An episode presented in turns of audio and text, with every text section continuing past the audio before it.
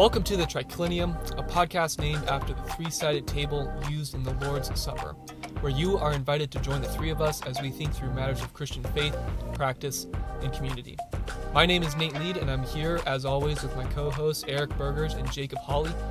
And I just wanted to get us started. You know, this is going to be a bit more of a free form conversation.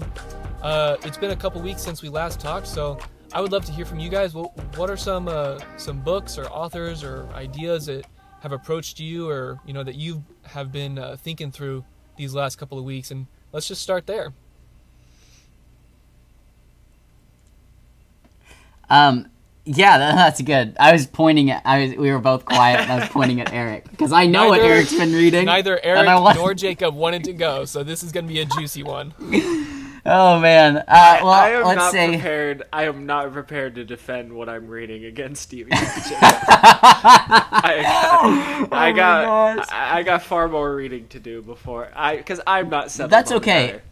Actually, maybe we, We could, are not maybe professionals. I could, maybe I could say what I'm reading and we could talk through it be, because that's I've, what i was going to say is you don't have to defend it i mean we, if you No. haven't picked a point you don't have to die on this hill you know like this is No. not this is not Uh, the olympics this is not you know Yeah. like I'm not saying I'm the, I'm not saying I'm gonna die on the hill, but I welcome would- back to the 22nd ecumenical council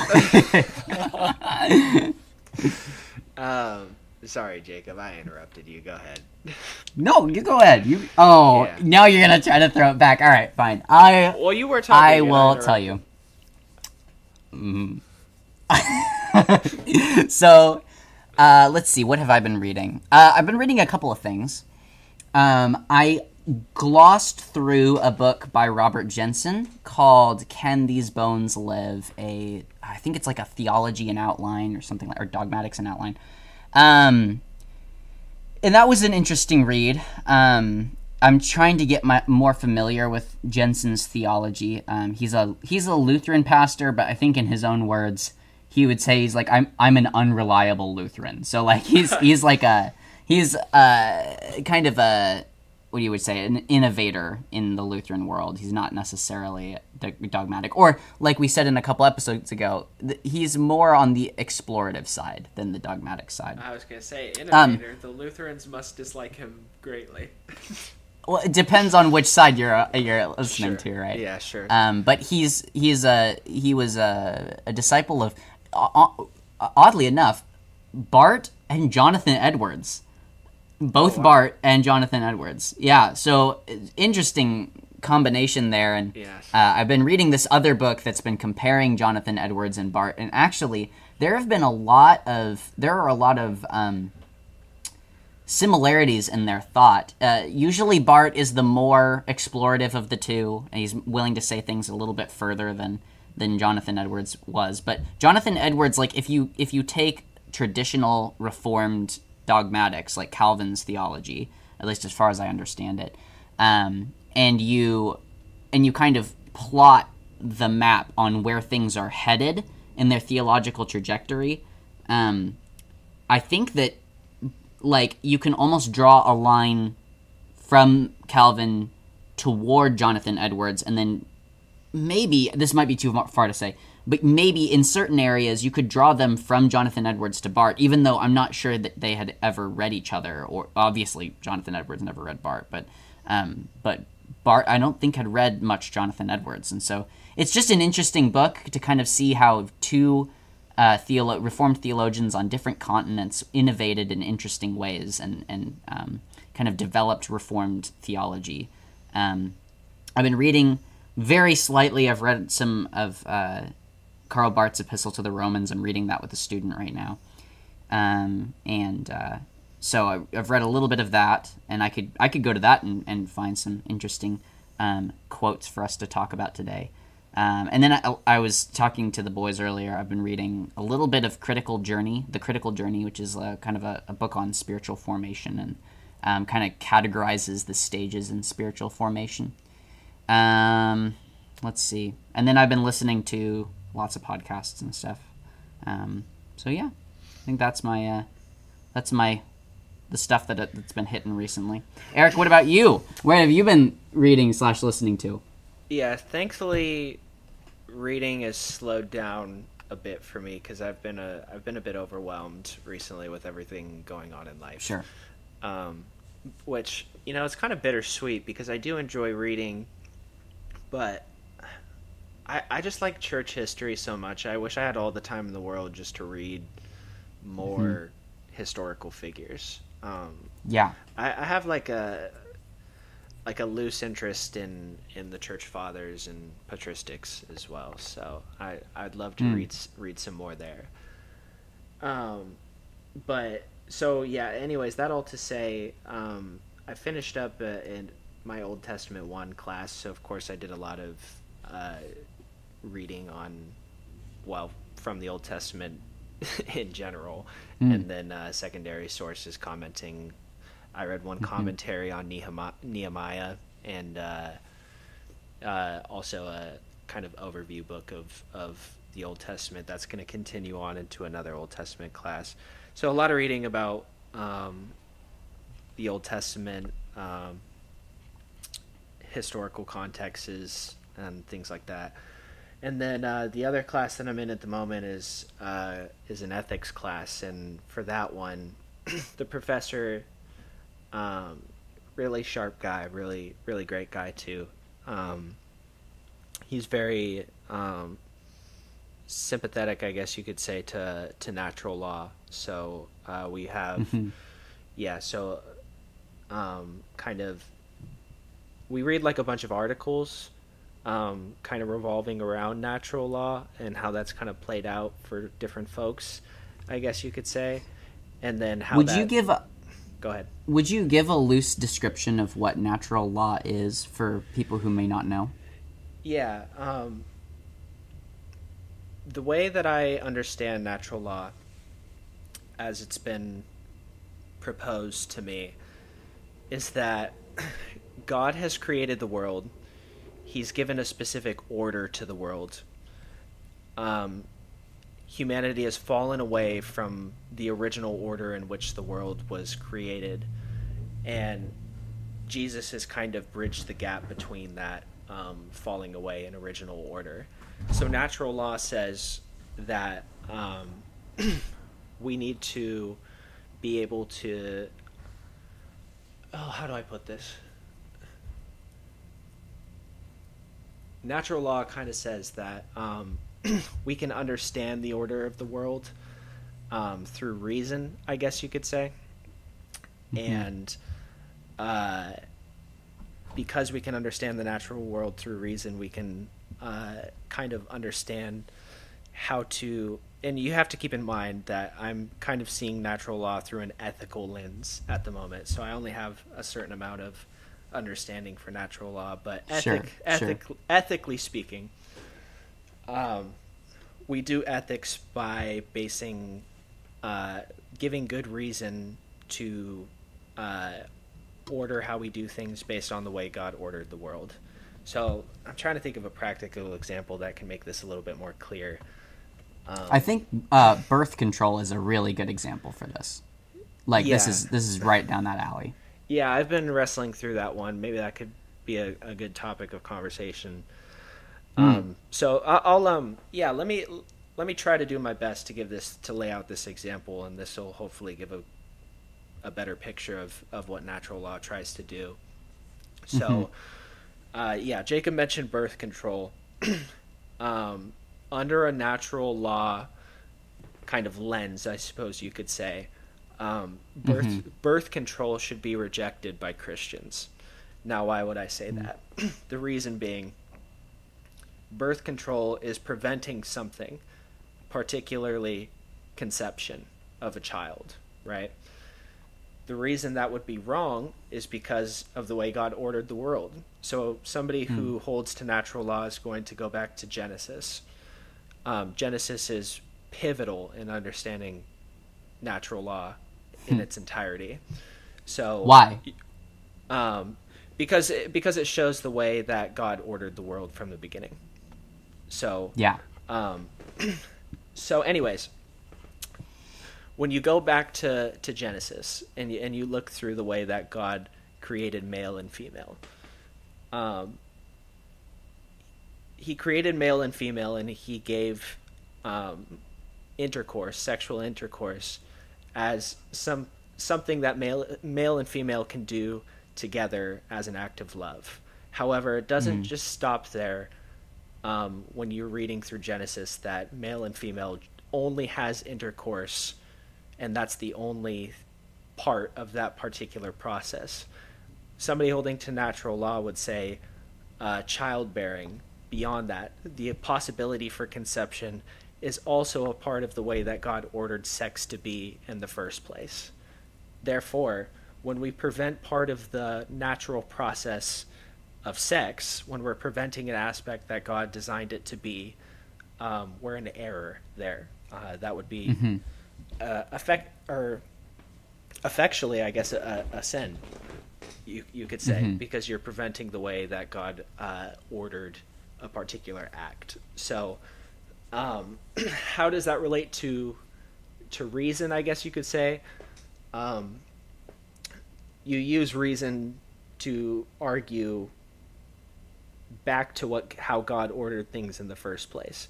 So we find ourselves here in America, and contraception is a really, uh, you know, widely accepted practice in today's world, right?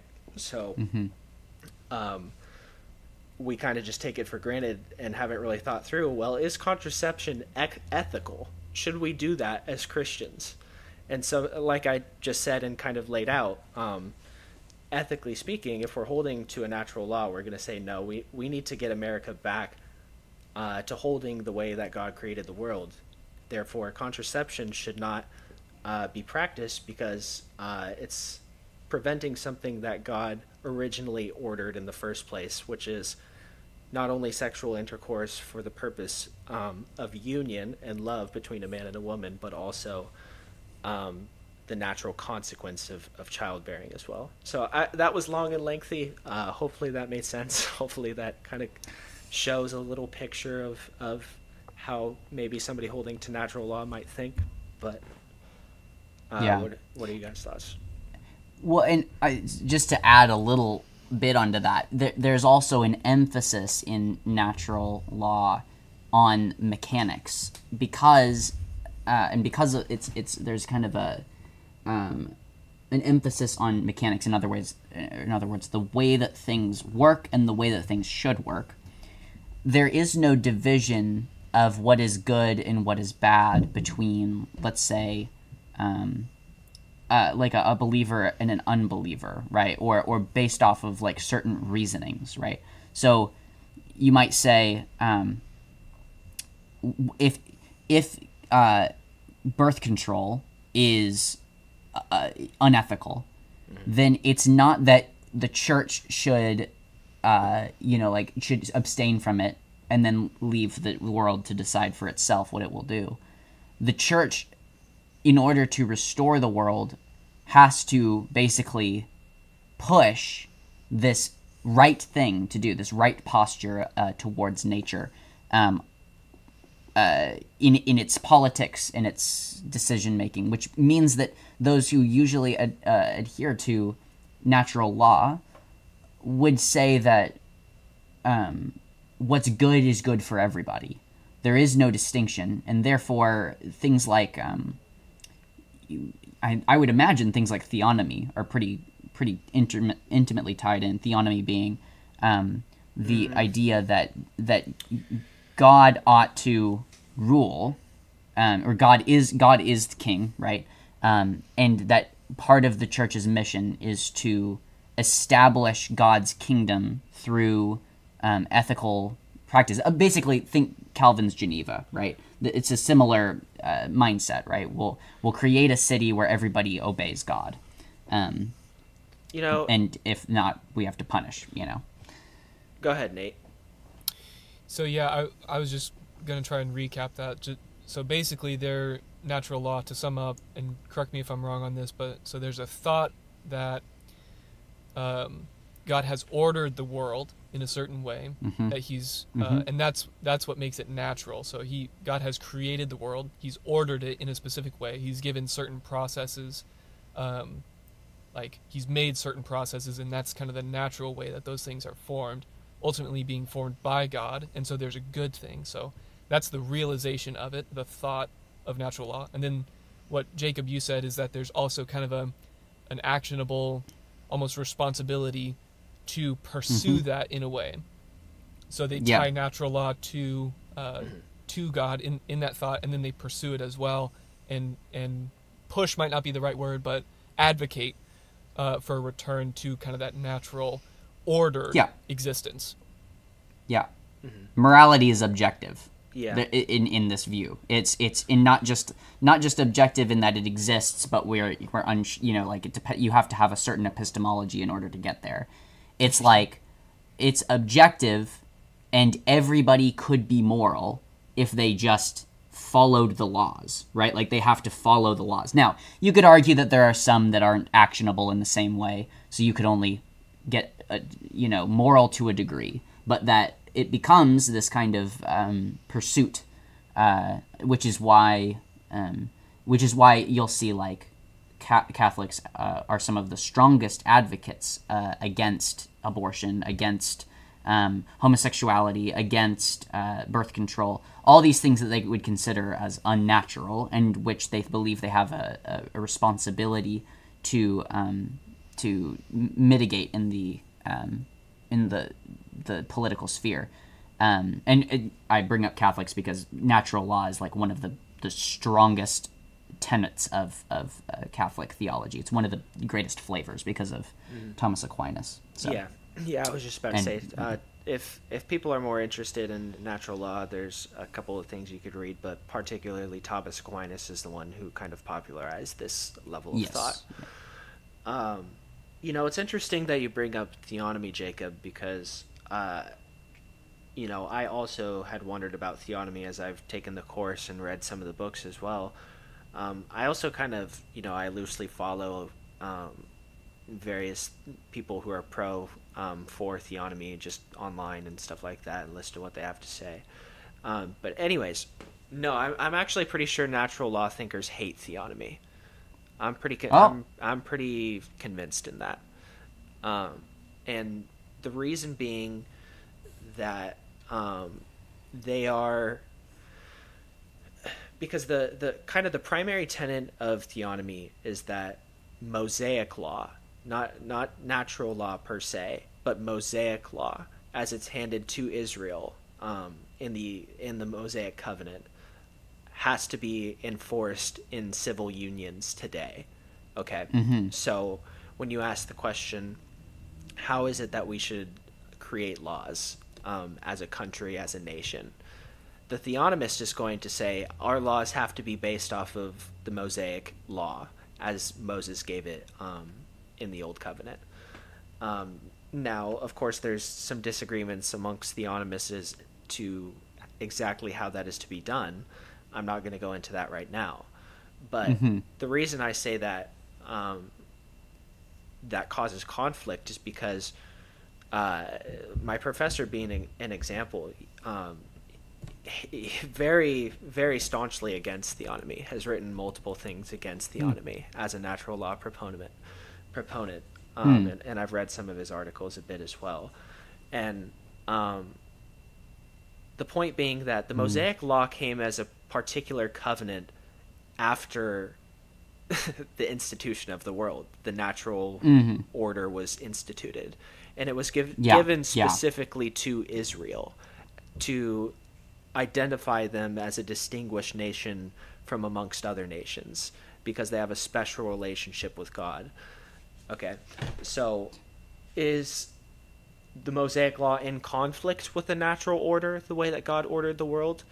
Well, no, but that doesn't mean that we therefore have to um, take the mo- the covenant that was given to Israel and apply it as natural Right, law right. today.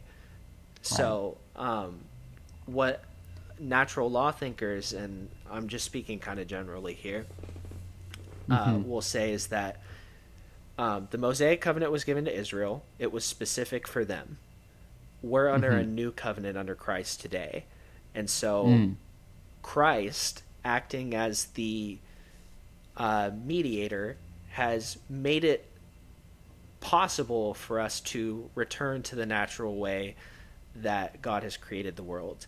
Not not just to return to it, but he's restored the the natural way that God has ordered the world so that human beings uh, can clearly see and and understand uh, that natural order, I guess you could say. Um, so uh, this gets dicey and complicated. I again, I've said a lot, so I kind of want to hear what you guys have to say, and hopefully, I can clarify some more if I need to. Yeah, no, that was that was a good clarification. I I had forgotten the specific mosaic um, bent of the traditional theonomists. Yes. Um, yeah, that that's that's a good that was a good clarification. Thank you, Eric. That I I think I was more leaning towards the the the principle of divine law being objective and um, and uh, enforceable upon the world. Right. That that was m- the more my um, what would you say? That was more my emphasis there in in linking natural law to theonomy. So I guess you could say theocracy. Theocracy would be, but but not directly, right? Because that theocracy is just div- direct divine governance, but s- something you know what I'm talking about, like I think I kind of get the sentiment of what you're saying. I, I don't think a natural law person would like the way you're saying it, though. That's fair. That's fair because I'm being inflammatory, uh, subtly so. But yes, uh, yeah, yes. So I So- I have a question now. You know, we Yes. we've Sure. talked Please. about natural natural law, and you know, I, I think it's clear, and maybe it's not clear, but I mean, we we see in Genesis that God creates the world. I mean, obviously, He creates it in a specific way.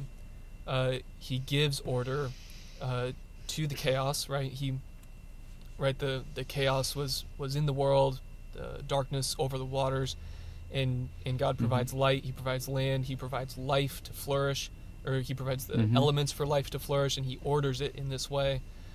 Um, so I don't I I don't know if there's an argument against it, but I'd be curious to what are the arguments against natural law?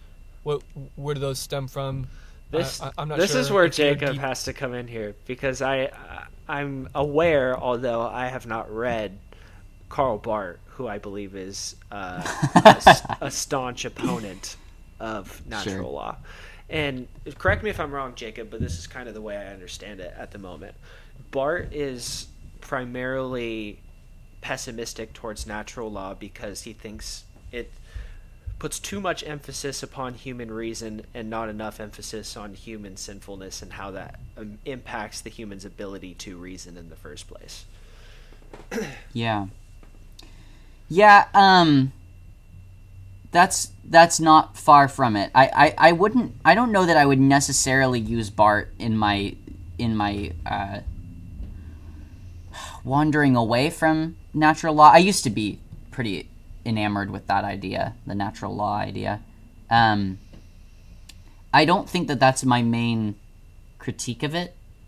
I'm not really sure. It's so Barth's main bone to pick is with natural theology. So the idea that you can know who God is by uh, by studying the way that nature works, um, by studying uh, human beings, by studying things that are you know natural. We can somehow um, ascend beyond and, and transcend it into uh, into supernature, um, and or no, the knowledge of supernature. So I see how that could rub That up is- against natural law, but I don't think it's directly opposed to it.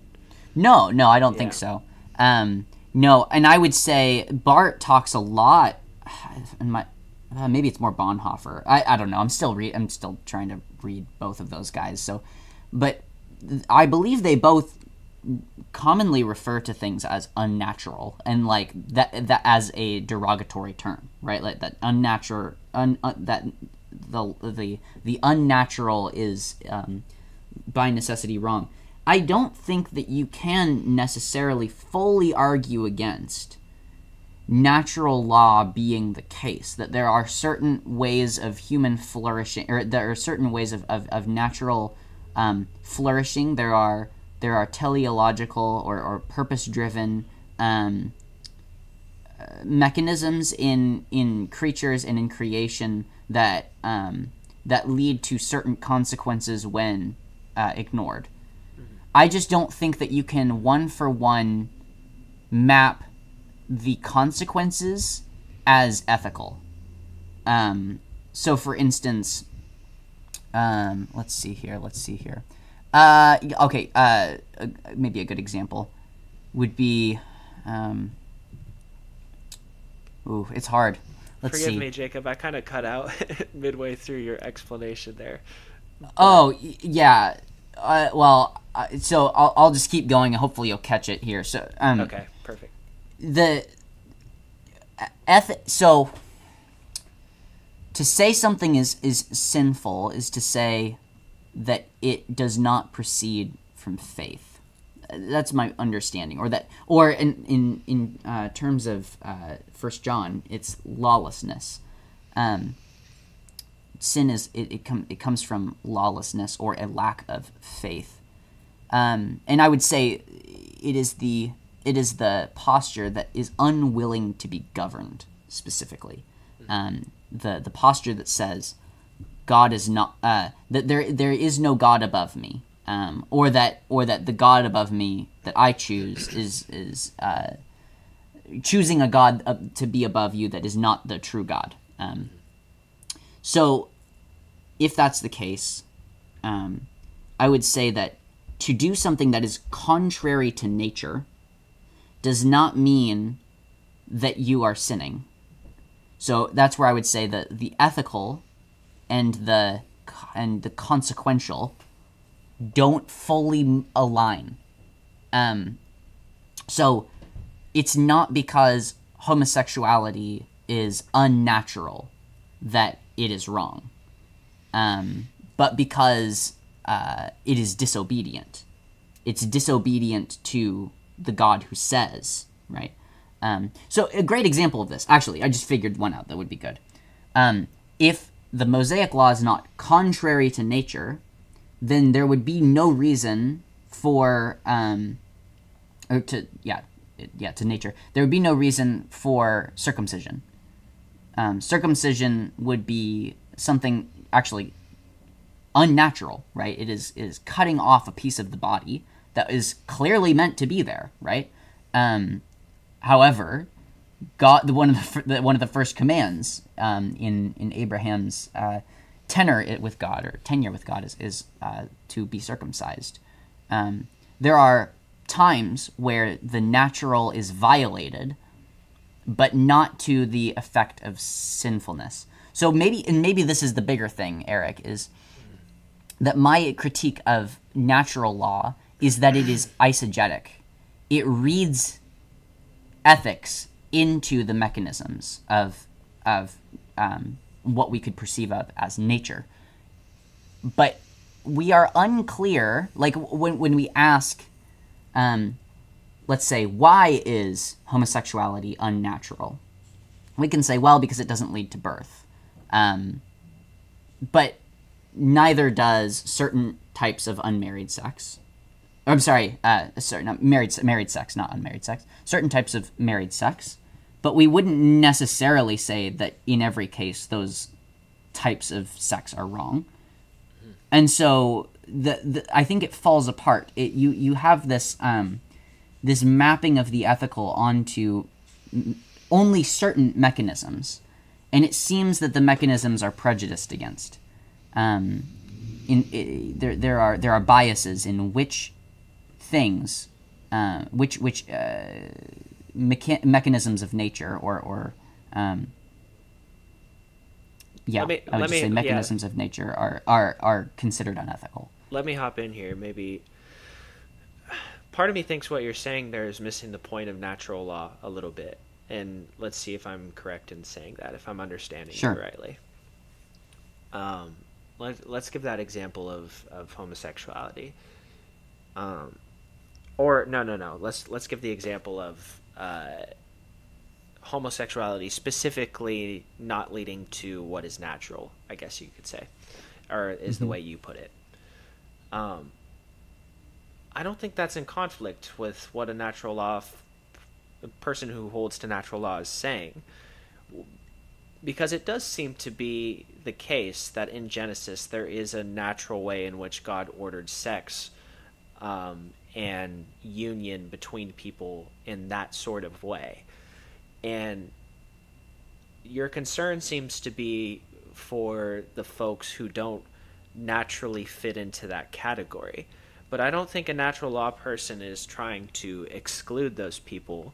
I think they're willing to say that in those circumstances, uh, there has to be, specifically for the unmarried couple who's unable to conceive or something like that, um, Mm-hmm. there has to be grace there for those people and they can live out God's natural design in other ways. But the effects of the fall and sin has marred natural law in some sort of way, I think, Mm-hmm. um, is how they would put it. So I I still then think what? The, oh, okay. So so hold that thought then. Yeah, go ahead. If if if nature is flawed or fallen, and there and therefore natural law is shifted or altered, Human nature. what is the just human nature or is all all nature broken? Oh, good question. I think uh, actually they probably would say all. Probably all. I So here, here's a question: Can we eat animals? think. good question. Um, Is it natural? That's a better question. Is it natural to eat animals? For humans to eat animals. I would have to look over. I think probably yes, because God instituted dominion over them. So just Is to where quick they would clarify, real- probably go. so when we say natural, we're referring to uh, is it in line with the way that God ordered the world when He created it? Is that right? Right. In the first place, Okay. yes. Okay, gotcha. Mm-hmm. So I just So- want to clarify between natural. Yeah. I feel like natural When has its own connotations and, and When we so, say yeah, yeah, when we that. say natural moving forward, we're talking about the way God ordered the world in the first place. Okay. so, um, anyways, is it natural to eat animals? Um, you know, I I haven't touched that topic yet, so and I haven't really thought about it much, so I'm not sure. But I would imagine the first place they would go is uh, God's institution of human beings having dominion over the earth, and I think that includes the animals as well. Uh, Adam names the animals and clearly has a unique authority over them, in which, in being the imag, in the image of God, having the imago Dei. Um, So, I, I see it as plausible to argue from from that stance that likely it would have been okay to eat animals. Um, from that, um, I'll let you respond to that, and then maybe we can go further. Yeah, I, I mean, I've never, I've never heard that interpretation before. It's an interesting one. Um, I, but, but my case being there that traditionally people would say that it was under Noah and the results of the Noahic covenant that we were permitted to eat meat. Um, that that meat was not uh, on the menu. Let's say before that point. Yeah. Um, so the, the question then becomes okay, so God has instituted um, a new law or a new way that humans can interact with nature, but it is so clearly bound up with the fallenness of the world. And so do we do we follow that one or do we follow the prior order, which would be the more perfect of the two? Um, and I think that that's where things get kind of dicey. Yeah. Um, but it's in things like that. So th- that would maybe be a, a good example. I'm not the greatest at coming up with examples on the fly. Um, but it's those kinds of things. I, I, I think there's a there's a heavy reading of what is right and wrong or what is natural and unnatural. Um, that that perhaps I, I don't know. It's an o- I would say it's an overblown definition. Like it, it, it, there are times where it's like I'm unsure that's the case that that would that is natural. Um, Maybe this would be helpful. Let me ask you this: Is there? Well, let me back it way up. Is there anything that is natural, that's obvious from God's, the way that God created the world, to humans, human nature? Is there a particular? way Sorry, God, say that one more time. Is there a particular way that God created the world? Um, that God ordered the world that is obvious, I guess. Ah, and there's I think there's the key. Um, which is why I asked it. I think. I would say there is a I would say all of Scripture is a type and a shadow. So I would say, the t- especially when we're talking Genesis, Exodus, the Torah, right? I think we're talking in terms of shadows. So, for instance, I do think that there is a mandate to be fruitful and multiply, but I think that the Great Commission is the secondary giving, the spiritual, um, secondary. It's the it's the uh, it's the kingdom institution. It's the melding of, of heaven on earth for what it means for us to to be fruitful and multiply. So I don't. That's why I think that that when Jesus says it is it is better for you not to be married, um, for those who can accept it, and when Paul says, "I wish all that were as I am," I think they can say that with without without questioning whether or not the gen- the the original um, purpose or mandate uh, to be fruitful and multiply uh, uh, might say something opposite, right? I don't think that Like they would Uh, say that the it's it's natural for uh, man to leave his father and mother and cling to a woman. So if you're being celibate, then you're opposing natural law. Is that what you're getting at? Yeah, yeah, or, or specifically that it is natural for us to be fruitful and multiply, and that you cannot do that if you are single. But both of them were single. Both Jesus and Paul were single. So I would say there are ways in which the the human telos has been spiritualized or abstracted um, away from. Well, like I said, it's shadows, right? So it's it's Genesis is a shadow of human nature or the way that the, that the world should be. But I don't know that everything is. Um, I don't have. I wouldn't. I wouldn't push strongly into a protological um, primacy, meaning that the first things or the, the, the original state of things is the best state that we are trying to get back to. I don't actually think that we are trying to get to Eden. I don't think we're trying to get back to Eden.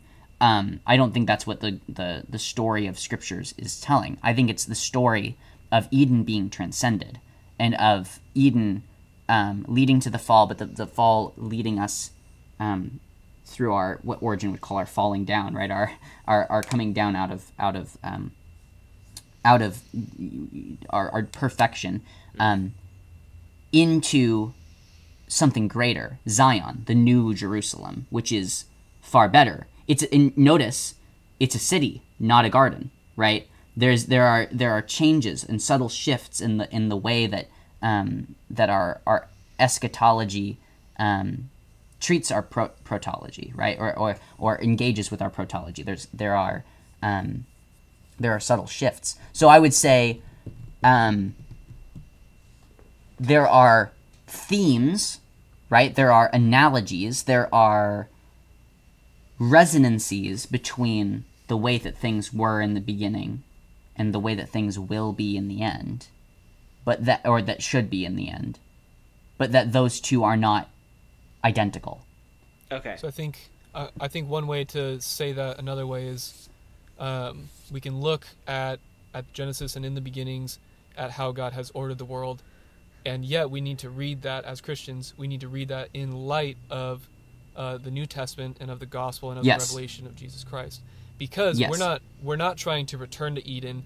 And we're not trying to distill the laws and the order that we see there. We're not trying to Right, right. recreate that, but we're trying to Right. move forward into what God has planned for us and that has been revealed to us by Jesus. And so we, we can't Yes. return to that, but we have to move through time and we have to read Mm-hmm. uh, that ordered existence by what we see in Jesus in order to continue. Is that right? Yes, Okay. that's right. I think I think I partly agree. Um maybe no, I probably shouldn't even say it that way. I think I agree, but I think it stops short what you're saying. Uh, let let me keep going because this is really interesting. This is intriguing.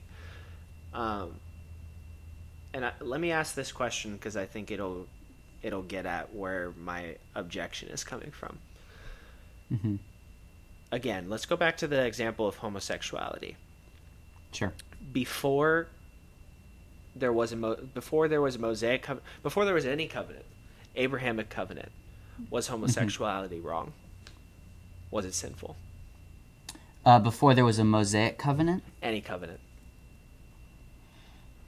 Whether or not it was evil is uh, yeah and that's a really good question um i would say uh i'm trying to remember i think it's in romans doesn't paul basically say that before there is law there there is no like Yes, um, that's. I believe it's Romans one. yeah so i would say in the same se- sense that we would say that the incest that we see throughout scripture is not wrong in the days of the patriarchs because they don't have a law say- saying that it's wrong um, i would say i would yeah i'd be inconclusive i don't know I Uh, think it, I- that's where I think natural law comes into play. I think Mm-hmm. it's wrong because it was against the natural order that God created the world, and it bends the way, the good way in which He created it. Um, Mm. So, uh, you know, one big objection you kind of t- hit part of it there, but one big objection by non-believers to Christians is um, that we're hypocritical because you read the Old Testament and there's so much polygamy as it goes throughout it. When Yeah. you know you read the New Testament and it's so clear that um, monogamous marriage is the standard, right? Mhm. That's where I would say um, it was wrong and it was sinful for uh, folks throughout the Old Testament to be polygamous because it was a, it was against the way that God ordered the world, and that's where Genesis would come in play, um, where man leaves his father and mother to cling to a woman. There was one woman in the beginning to cling to one. There were not multiple. Um, but uh, God, as time progresses and as the fall comes into play, um, yeah can give grace and work through human sinfulness and brokenness as they're impacted by culture and, and things around them and not condone those things but still accomplish his will despite those things. Um, so um, I, I just don't see how you don't how you get around that. Um, I I, I don't I, don't- I'm not comfortable saying I'm inconclusive I guess in in that manner because I think Let there me- has to be a way yeah in which people are held responsible for sin apart from covenant. Yeah. Let me let me um let me reset the stage then or clarify. Let me re- Yeah. let me clarify what I meant. Yeah, Um go ahead. I do believe that there that nature is a thing. I'm not saying that there's no such thing as nature. Um I think that to We- we equate un no no no uh, I would say to equate what is unnatural with what is unethical is the is the key problem. Um, I don't think that in every case, I uh, and, and even beyond that, I can say what is unethical and what is unnatural sometimes and oftentimes overlap. Okay, unnatural Okay. and unethical overlap. But they are not it's not a causal relationship. It's not like because it's unnatural, it is wrong.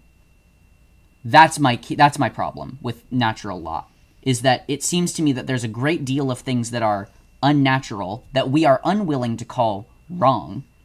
Um but we so then there's this kind of playing of on, prejudice, Jake- this hold on, bias. Mm-hmm. Jacob. Hold on, time out. I don't want to lose the thought here. Um, Okay. because I don't think that's what natural law folks are saying. I don't think they're saying it's causal. I think they're saying it's synonymous. I think it's Yeah, I wouldn't say that either. uh, like you personally, or or from the natural law camp. Sorry, I would I would not say it's synonymous either. Okay. I would say they they sometimes overlap.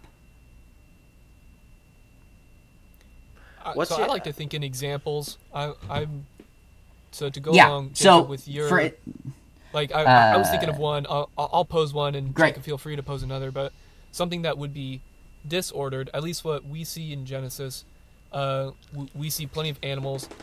I I don't know, to my knowledge, I don't think that we see animals killing and eating one another. So that that might be.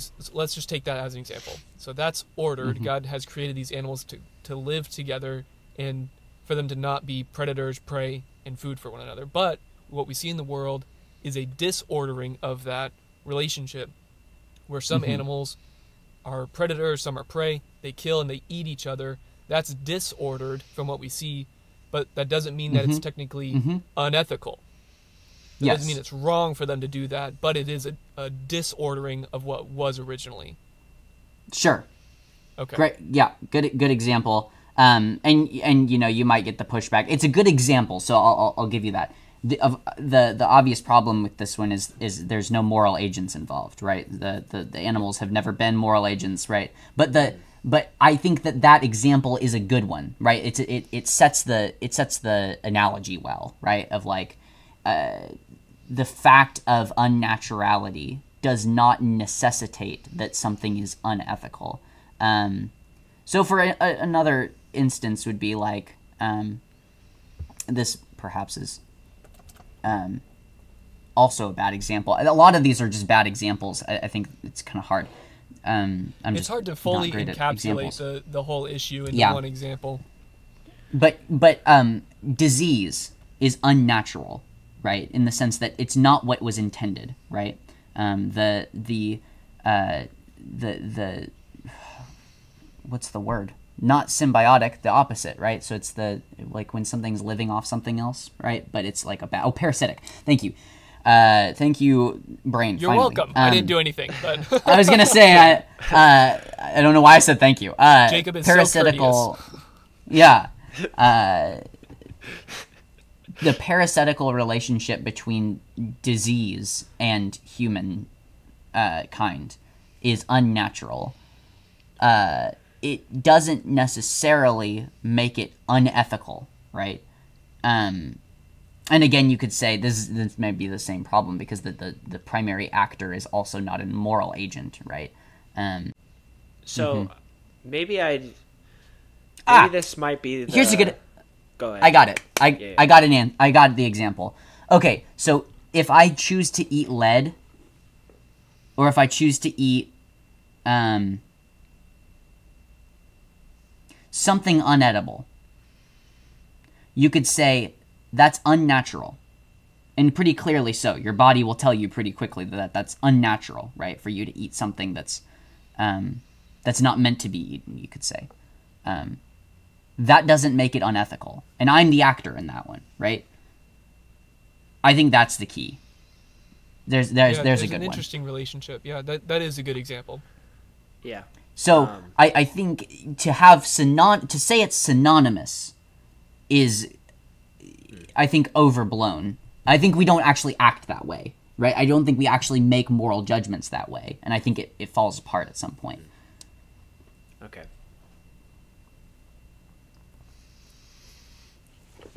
Yeah, this is yeah, this is interesting to continue thinking about because I've wondered like how you combat natural law. Like, what would like somebody who just like doesn't like natural law? Like, what would they say? Um, Well, that's what I, what I've been wondering too. You know, then and that's kind of why I posed the question: what what would people who argue against natural law say? Because I mean, when you think about it in terms of order and disorder, we see God create order in the beginning. You know, he he creates the earth in such a way uh, for it to exist and for life to flourish. Uh, and yet it's disordered too. You know, we we see even, you know, I think natural disasters is a good example of the way that the earth itself is, you know, can cause destruction and chaos, and it's uh, it's it's disordered in that way. You know, it's kind of broken and fallen. Um, Yeah. so, but but I wonder what somebody else would. You know, I I don't know if somebody, if somebody who opposes natural law, would fully. And granted, I'm totally speculating here, so I don't know. I don't know the answer, but I I wonder if they would completely reject the entire idea of order versus disorder. You know, but I I find it hard to argue with kind of what what you're saying, Eric. I mean, we, we see it in scripture, so I wonder I wonder what a proponent would say. of- yeah, Of, uh, I- against natural law. I have two questions. I'm trying to think of which one I should ask. Um, maybe I'll ask this one because I kind of forgot the second one, and maybe it'll come back to me. Okay. so, because I got to keep pressing this, Jacob. Uh, oh, oh yeah. I was just Sure. going to sum up what you were going to say uh, to make sure I'm understanding you properly.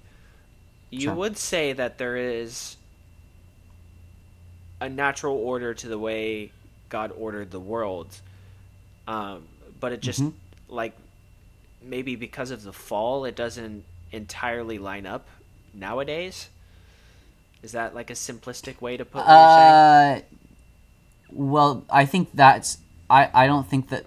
I think that that would be whether you believe in natural law or not. That's true, right? Like, I, I think it would be hard to argue against that from a scriptural standpoint. What what else is the creation groaning, right? Um, the, there's there's obviously something different about nature because of the fall. So I, I, I don't know that that's necessarily the point that I die on. I the, the, the part that I'm I would say the thing that I I find uh, un- Oh, makes so- me uneasy Let me let about you- I'll- I'll natural let you law. Uh, the thing that I find uneasy about natural law is that e- it equates nature, um, whether you talk about nature as post fall or pre fall, you it equates nature with ethics.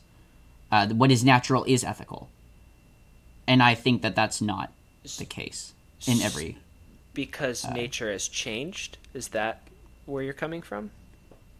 because n- nature isn't a determiner of morality.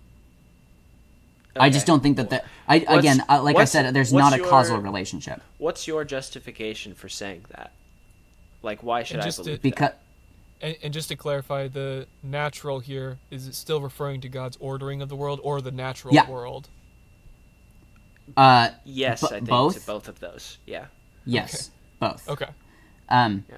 I yeah so I guess you could say to some degree uh, maybe another pushback would be that nature because of the fall and because none of us lived before the fall we there are aspects of nature that could have shifted because of the fall that we have no idea. Like some people have argued that rain is a is a post fall phenomena that would not have been right because it hadn't rained until Noah. And so like is rain unnatural? It's like I don't know. That's you know like you get into these weird questions. So there's a part of me that wonders do we even know what what nature truly is? But even arguing let's say that we we do or or even just arguing from Genesis as uh as like a, a, a grounds for morality. Um I would I would just say I I don't see the I don't see morality as mechanical in that way. I don't see morality as falling in line with the with nature. I, I, I just don't I don't think that that's that they're one and the same. I don't think that you can say that sin is a result of of uh, acting in a way that is unnatural. Um, Okay. and I would say maybe maybe a great example of this is the incarnation. The incarnation and specifically the crucifixion is unnatural. God dying is unnatural. like pretty unnatural, right? For God to die. And yet that is the salvific point, right? That is the moment of of redemption for us. Um so I would say to you know it is unnatural and it is I don't know if you could say ethical. It is yeah, it would it's the but God does the right thing. Wasn't it unnatural in order to d- redeem that which is natural? say that one more time. Wasn't it unnatural so that he could redeem actually not that which is natural, that which is unnatural? God it might have been, Unnatural but that's still but that's still if it's synonymous then God sins. If it's synonymous then the non-natural would be the the non-ethical. bec- okay. But it's be- not true that it's because it wouldn't have move. been ethical for God to become incarnate because that's not natural. But I, I, and that's that's not even the biggest thing. Like yeah, the, the I think death we're of getting God lost. I think we're getting one. lost in the language a little bit here because uh, Yeah, we might be. I yeah I think Something doesn't feel And I- right to me. and it, it may be it may be that I have an anemic understanding of natural law. Um, I would not be surprised if uh, if my natural law understanding was is off. Um, I basically It's hard, man. Like I, I- it's see it, it is simple and like the way it presents itself, but it's the application of it where it gets complicated. And I think that's Yeah. why this conversation is complicated. so do we Yeah, do you have s scripture to back it up? Like, Yeah. could you point to scripture and say, here's where here's where you know Paul says that what is unnatural is unethical. Yeah, um I think it's Romans 1. Um I'm not going to go searching for it right now because I know it's there. Um I'm just going to generally say it. Um Romans one is a good place to start for because sure. the it's it's somewhere in Romans. I'm forgetting which chapter specifically. I believe it's Romans 1. Um in Paul's discussion of how like how are the Gentiles held accountable apart from uh, covenant, basically, because they're not the covenant people of God. Um, on what basis? Uh, like, so the the classic question uh, that again that people non-believers will usually ask Christians is, how is it fair that people who've never heard of Jesus or never heard the gospel are sent to hell? Right? How is that fair? Mhm. Um, and I think part of what the natural law person is going to say is they're going to point to Paul and say that um, maybe I should be pulling up Romans 1. Because the law is written on their hearts, therefore they're held accountable to God. And, Mm-hmm. I think that part's Romans two. yeah, it could be. I think it's the beginning of Romans two. Um, let's see.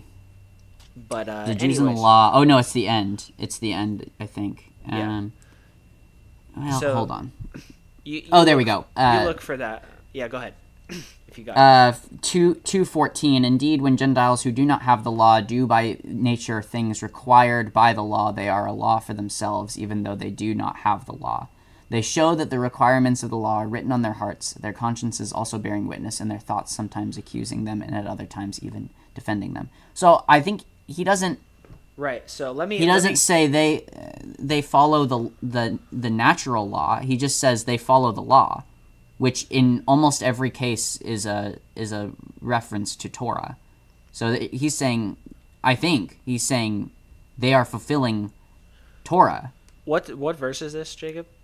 14, 214. Two fourteen. Romans 214. Okay. Um Yeah, so but hold on. They don't ha- what Paul's saying here for the Gentiles. They Mm-hmm. don't have the law. They're they're not under Mm-hmm. Mosaic covenant, right? But they do Well, they, they're- can still do good because by nature they do what the law requires. Right? So, by, by their very nature. They yes. the part where it says But they that are a doesn't- law unto themselves means that they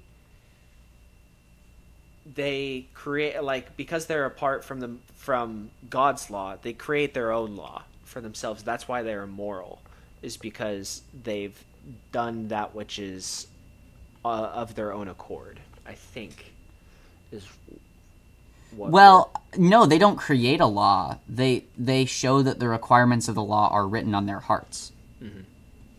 So they're I I and I'm I'm saying I I think that the like the what Torah is trying to get at, which Jesus clarifies for us is the love of God and the love of neighbor.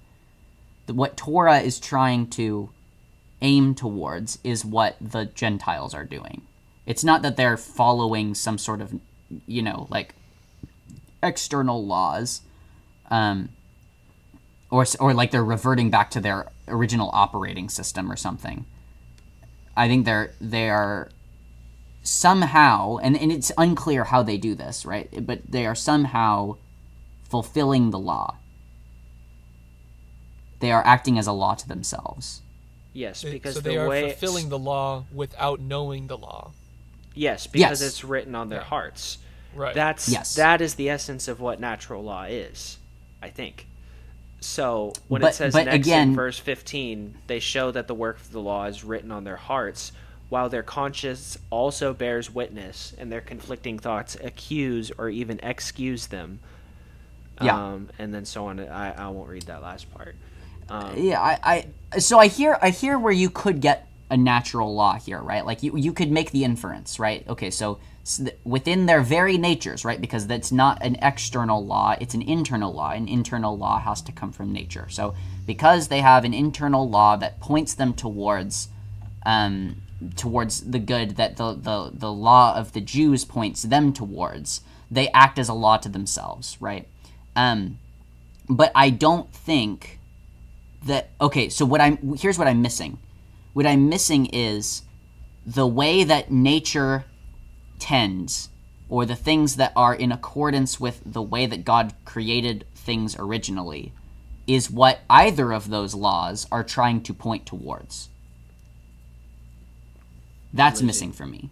I'm losing the you a little bit. correlation uh, the correlation of the of the ethical and the and the nomic i'm sorry the ethical and the natural so what i'm saying is he doesn't say here um, the Gentiles show that they are a law unto themselves by not committing homosexuality or by doing like what what I'm saying is it's it's he's not giving as an example things that like the principles of nature as the ends of the law. The, the principles of nature are not what the law is pointing towards. That that's that's the thing that I'm I'm missing here is is he he doesn't seem to be saying that or I don't know where that you that is a crucial proposition to uphold natural law from this passage but that proposition I do not see. Does that make sense? I think. I think so. Okay. Is there any simpler of a way you could put it that might clarify it more? Um? The law. So, in order for natural law to make sense from this passage, yes. I think what I would need to hear is something akin to the spirit of the law points to Eden. And because the Gentiles live according to Edenic principles, they are a law unto themselves. But that's not what it says. It says that they do what the law requires. But th- that has nothing to do with the principles of nature. That has to do, at least if we interpret this with Jesus' words in mind, the thing that the, the law requires is the love of neighbor. Right? It's it's loving your neighbor as yourself.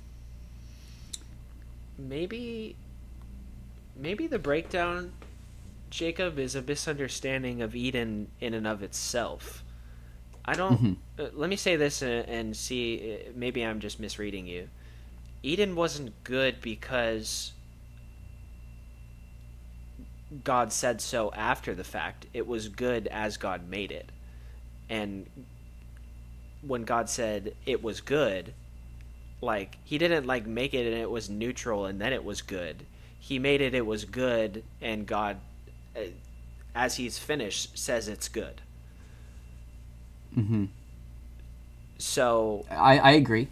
Yeah so like it kind of feels like when we're when we're talking about it like you're saying that god has declared something good and this is where it's breaking down a little bit for me and i'm just not sure. God has declared Keep going. something good and because of the fall it like becomes unclear when we apply ethics i suppose. No. Um, no, no. I, I would say the the int- the integral goodness of creation is its relationship to God. It's obedient. The creation is obedient. It is as He says it should be. That doesn't mean that. Okay, and there there's maybe the dividing line is I don't think it's because God made it according to certain principles and those principles are uh, are good, and that's why nature is good. Is because uh, the trees are the color that trees are supposed to be, and the um, the fruits are being bore, bared out in the seasons that they're supposed to be bared out in. It's not because of the principles; it's because of the relationship that creation bears, or in, uh, the, the relationship that that creation um, holds with God. It, it is the obedience. That is the key.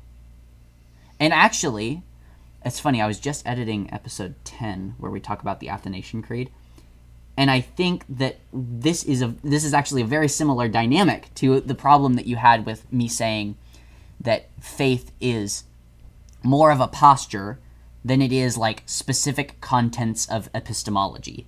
Um, that like it is certain propositions held to, right? Um, you, the, there is a, a. I think the difference between you and me is that um, I think that y- your conception is that there is ob- there are this would be a good way of um, clarifying it. There are objective goods, and I would say there is objective good, but that objective good is God Himself, and the relationship that you bear to God. Objective Not goods. the There is nothing good in and of principles itself. order. Right. Right. Okay. Yes. Yeah. It's it's not that the tree is green or sorry, it's not because the tree is green that it is good. The tree it the, the tree is good because God has called it good. It bears a relationship of goodness to God. It's obedient. And so Jacob, take that one step further to Yeah. to Paul in Romans talking about the law on people's hearts without knowing Mm-hmm. the law.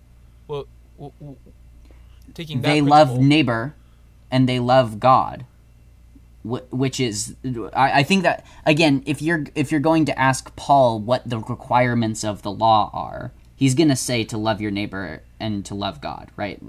Or else he, he's probably at variance with Jesus, and I believe there's actually parts where he does say that. But hold on. okay, Um, hold on. Let me, because me see if again, I I think I'm seeing. so I'm not just I think I'm seeing butt. the. Yeah, I think I'm seeing the breakdown. I'm not saying that we should do it for the principles' sake of being principles. Like the natural law person is going to say these things ought to be pursued because they're good in and of themselves because God intrinsically made them that way. And I feel like you're saying that God declared them that way afterwards. They were some sort of neutral until God said so. And I don't think that's the case. I don't like they're objective Uh. they're objectively good because they're intrinsically valuable in the way that God created them to be. they were good because they were faithful. They were in allegiance, in line with God. They responded with obedience. Who's they? Uh, all of creation. All of creation. So they're like. That's a weird. I think way you to guys are it. actually saying something similar because Eric, what you're saying is that it's But their response, just- their response to God is a consequence of their natural design that He made them to be. Like you're speaking of consequences, and I'm talking about intrinsic value. Ye- Okay. Uh, say that another way. Yeah. So you're saying like uh, nature uh, is good because of the way in which they respond to God. I'm saying nature is good because God intrinsically made it that way. They were created. Ah, yeah. good. I don't. I don't think. I don't think creation is intrinsically good. Well, uh, post fall, there's yes, there's brokenness in it. No, I'm I don't think it ever was. Yeah intrinsically uh, good. th- that's so yeah when god created the heavens and the earth and he and he called it good you just think it was neutral and then it was good right Well, there is only one good, and it is God. God, God is the only one, right? The Jesus says that. Um, good teacher, the So- rich young so- ruler says to him, and he says, So "Why do you call me good? No one is, or no, no one is good but God alone, right?" Um, i think that's taking that example too far but um i like Is God there- okay, god here- can't then- delegate goodness to his creation like they he can't. He can, but it it ceases to be good the moment that it is no longer obedient. Right, but it was intrinsic. Like, okay, so this is going to get into the Imago Dei here, right? Is Sure. humanity intrinsically good and valuable? Maybe good isn't the the proper word to be using here, but was in the beginning was humanity created intrinsically good, or were they in some sort of weird neutral state? And then there there is no such thing as intrinsic. It we it, uh, to say something is intrinsic is to separate it from its creator. But the creator is the only one that gives good. The only one that defines good right. You're so to, it's it's almost it almost feels like you're asking me it can something be good even if god doesn't say it's good no, and i'm like no, that's not what I'm saying. No, no. You're again. I, I think I'm understanding you clearly here. I could be wrong, but keep going yeah, you're you're saying again that it's good because God said so, but I'm saying it's good because God made it so, like in its very essence, and then it's straight away. Yeah. Yeah, yeah, yeah, Christ yeah. restores that and makes it better. Y- yeah yes uh i think maybe it's So where there was- language is breaking down but yeah i think i think i agree with that Yeah, so I'm not saying I'm like I don't buy that God made everything neutral in the beginning. He he made the the heavens and the earth and it was neutral. And then he said it was good. I'm saying God made it good. No, no. It's good because it obeys. I think that's a natural consequence of the way in which God made it. It strays away, Christ restores that. That's what natural law is saying. Uh um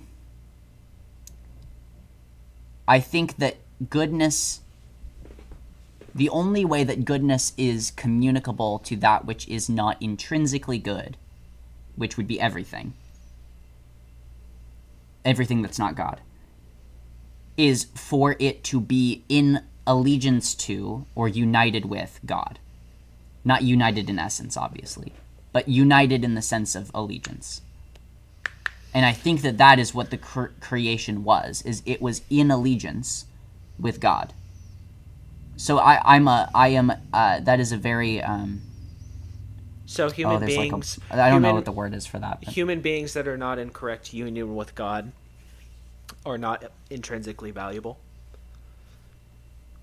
they're val- uh, we switched words so val- they're not good Yeah, I They're not think lang- I intrinsically think good. language. I think language is breaking down here a bit, and I, I see why you said that. Um, So what, what what about the serpent though? Because the serpent was a manifestation, like he was a character of evil in in the garden, but Sure. he was also created by God. And so if Yeah. God if if God only creates good, how can the serpent become? yeah, I- that, that- that that- gets into That's a I- standout for me. yeah, that gets into. That's fair. I, I think that there's. Um, I I have not studied this very well, but No, loosely, definitely. Loosely, my but understanding is that's that there was a pre-fall fall in a spiritual realm, where Satan Yeah. and and the demons were cast down before. Right, uh, but I think that that would go in favor of Jacob's point that creation was was good because it obeyed, and the moment that creation stopped obeying was the moment that it was in opposition to God, and and we see that fallout because there there is evil even in the garden. yeah Mm-hmm. but but satan satan is yes satan is evil because because he rebelled against god but that doesn't mean that satan wasn't uh, created like his his former name lucifer.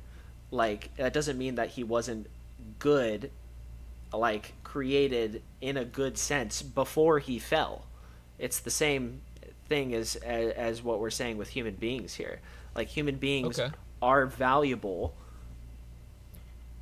because God made them that way. And they're bad as they sin and fall away, and Christ restores that. So, So like, is it possible that this is a both and rather than a either or? God, God both creates Yeah, good that's what I'm saying. Things are good until they rebel. I think that's a merging of both your guys' point. well, that that's what I think I'm saying, but I'm not sure that Jacob is saying that. Like, I'm saying God has made. I'll, I'll switch and I'll try. I'll try to use the term value instead. God Okay. made humans valuable from the very beginning, or like they have a certain. I don't like valuable. I Yeah, that- I think valuable. To, Yeah, that's, moves that sounded towards wrong coming off the economic. tongue. yeah. yeah, yeah. Consume, Um, consuming. Yes, it's like consumerism has entered our, uh, the theological the, the theological chat. Yeah, I, Uh, I agree. That sounded wrong. Just leaving my tongue. Um, Uh, so, uh, I I think maybe um. So here's a good here's a good example. Here's a good example. Like I'm using good as, as I'm using good as a term like valuable. You're using good as a term like moral. Is what I'm saying.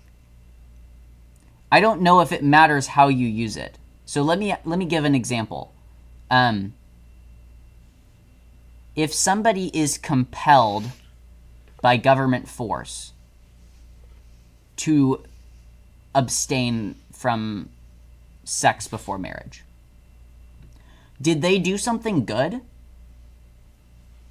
Good question. Um, So there's no such thing as like they're not a let me moral clarify- agent. Let me clarify. Who's the they that you're speaking of? The government? Uh, uh, no, the, no, no. Uh, the person abstaining. the person the person abstaining are they uh, did they do something moral by being If they were compelled by the to government not do it. Yeah Okay. So I- if somebody is forced to do something, is it is it moral? right Mm-hmm. Even if the thing is good? That's a good question. Yeah, i think this a good gets right to the heart of it Yeah, I think maybe I'd have to think about this more, but my initial inclination is um yes, but it's not pleasing to God. In the same way that I would say um hmm like people can do moral things that are morally good but not pleasing to God. Because In the same they way have that I would spite in their heart. Yes. So like the perfect example I was I, th- I think of this that I was talking about with Aaliyah is like uh two non-believers getting married is morally good and in line with natural law. But it's not pleasing to God because they're doing it for other reasons other than for God's sake.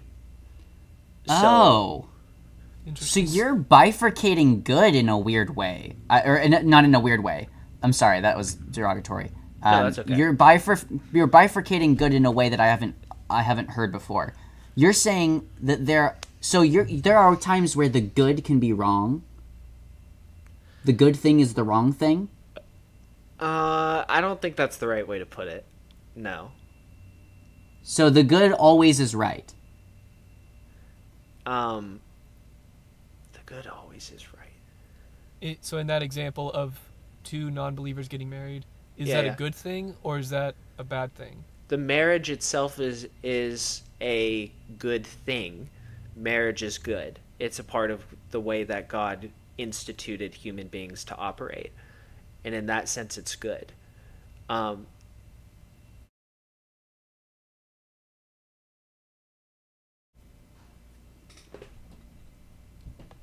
okay.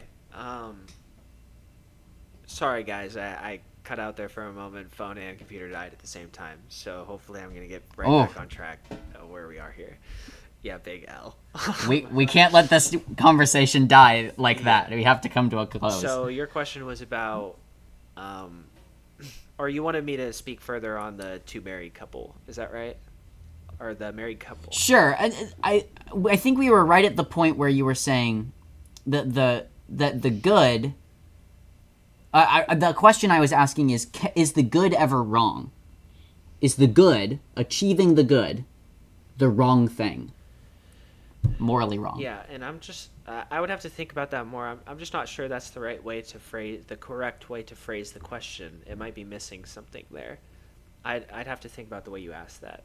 But like, let me talk about the the uh, the married couple who are two non-believers further, and maybe that can clarify something. Um, Okay. so what i'm saying and what natural law i think is saying at its basic tenet is that some things are should be pursued because they are good in and of themselves because god made it that way marriage would be one of those things. However, due to the mm-hmm. fall, like we wouldn't say as Christians, two non believers shouldn't get married because they're not Christians. What we are we what we are saying is that they they can and it's good because God made marriage good, but their marriage isn't going to be pleasing to God because they're doing it for improper according to improper motives, whether it be they're doing it just because they really like their spouse, they're doing it because it improves their social situation, they're doing it because uh, it will give them more financial gain, whatever the case may be. None of the reasons in which mm-hmm. two non believers are getting married is because it's for God, because they want to glorify and honor God. And that's why it's Right. not pleasing to Him. So the marriage, the fact Right. that there is a marriage in and of itself, is good because it's part of God's created order. But as that marriage like the the motives behind it and as it plays out in real time will be not good because it's coming at it from uh, a rebellious notion i guess you could say a rebellious intent hmm does that make sense So, yeah, I think it, I think it does. I and and here's where uh, actually this is a, you, we've hit I think at a very very upstream difference between you and me. Uh, and I don't know, Nate. You, I'm not sure where you're at with all this, but I, I think me and Eric are at very. I think me and Eric are at variance in this, and I think it's very upstream because I, this is basically where I get my politics from as well. I would Yeah, I say your the political. yeah, yeah. Eric does not like my politics, and if he's a proponent of natural law, then it makes sense why he doesn't like my politics. Because my politics would say it doesn't matter what the what the nation does. It's always wrong until it is faithful. So unless it believes, uh, it doesn't like nothing it does matters, right? Um, so for for instance, you could no, you could say it has negative ramifications for the like like it can hurt people right? But but i would say jesus didn't seem all that concerned about the world hurting people. He kind of let it kill him. Um, and he told all of his disciples like it's gonna kill you too. And he didn't say to his disciples so work your your extra hardest so that you can change the world so it won't hurt you anymore. He kind of seemed to think that the there was something endemic about the world um, something very in, you could say intrinsic about the world. Yeah natural. Uh, within the world that it was going to reject Oh, uh, him and his his followers That's right not where I thought you so but okay go ahead Yes, yeah, yeah, yeah. So I would actually say that in most cases, nature is wrong. uh, nature, because it has decapitated itself, because it is no longer obedient, it is. Uh, it's a false good. It's idolatry, right? So it's it's trying to set itself up as an end, but it's not. It's not a. It's not the true end. Um, the only end is God, and so uh, the only good end is God. So, so so that's everything else is death. yeah and i would say no matter what I it would looks say like. that's because it's straight away from the natural way in god in which god created it in the first place um, so it's like But like the trees still grow. nature didn't like entirely lose or shift to like something entirely different you could say um, like for uh, Mm-hmm. you and i both believe in total depravity like I, we're not saying utter depravity like humans are as sinful as they can be all the time no matter what like there's still resonance of something I would come close to that. I'm sure uh, you know. Speaking further on this topic, it, it wouldn't surprise me if you did. But I'm saying, Yeah. I, I'm saying, I don't think that to be the case. Um, and I think I'll, I'm, I'm comfortable with leaving it there and, and what I've said so far. If you want to say a little more, Cool. um, no, I'm I'm happy. This is a great yeah, conversation. I, I, this is I, I think like this is. I think this might be a good pausing point for us to, to maybe pick up a conversation on, on natural law and uh, morals and ethics as well. Um, yeah and especially how we Christians ought to live in this world. You know, it in light of the way that God has ordered it in the past, and in light of the New Testament revelation uh, in Jesus Christ. Uh, Mhm. Yeah, yeah. Any any closing remarks from y'all? Just a quick clarifier. When I said my politics basically say that everything the world does is wrong, I will say I do have a political stance, and my political stance is that we should preach Christ and Christ crucified to everybody, because that's the only way that we enter upon life. So it's not like I'm saying, well, the world's going to hell in a handbasket, just abandon it and go move to the desert. Like, even that can You be, don't want to be. You bad. don't want to live the monastic lifestyle, Jacob. That's what you're telling me. I may or may not want to be a monk, but that doesn't have any bearing on this conversation. uh, so, but I that's important. So, like, you know, I, I where where some people would be like, you know, like, well, we gotta, you know, we we have to end the evils that the that this world is is uh, doing. I would I would stay with Bonhoeffer and say, let the world be the world. We have to let the world be the world, and we have to be uh, always preaching and rebuking the world um, and and calling it to Christ because that's where that's where its true life will be. You just said some things. And we So just- just a- that a up capstone. later. We we will pick that up later on the next episode. Nate- Nate wants to go home. Next conversation. This We is are great. At an hour and a half yeah, now, we need to- we and need to. I have so appreciated this conversation. I thank my co-hosts, Nate, uh, Jacob Hawley and Eric Burgers, and uh, hey, I'm just so thankful. If you've listened this long, man, you're a real one. So I, I appreciate you listening. Uh, we we Yeah. love you all, uh, and we pray every day that Christ be exalted. Thanks, y'all. See you again in the next one.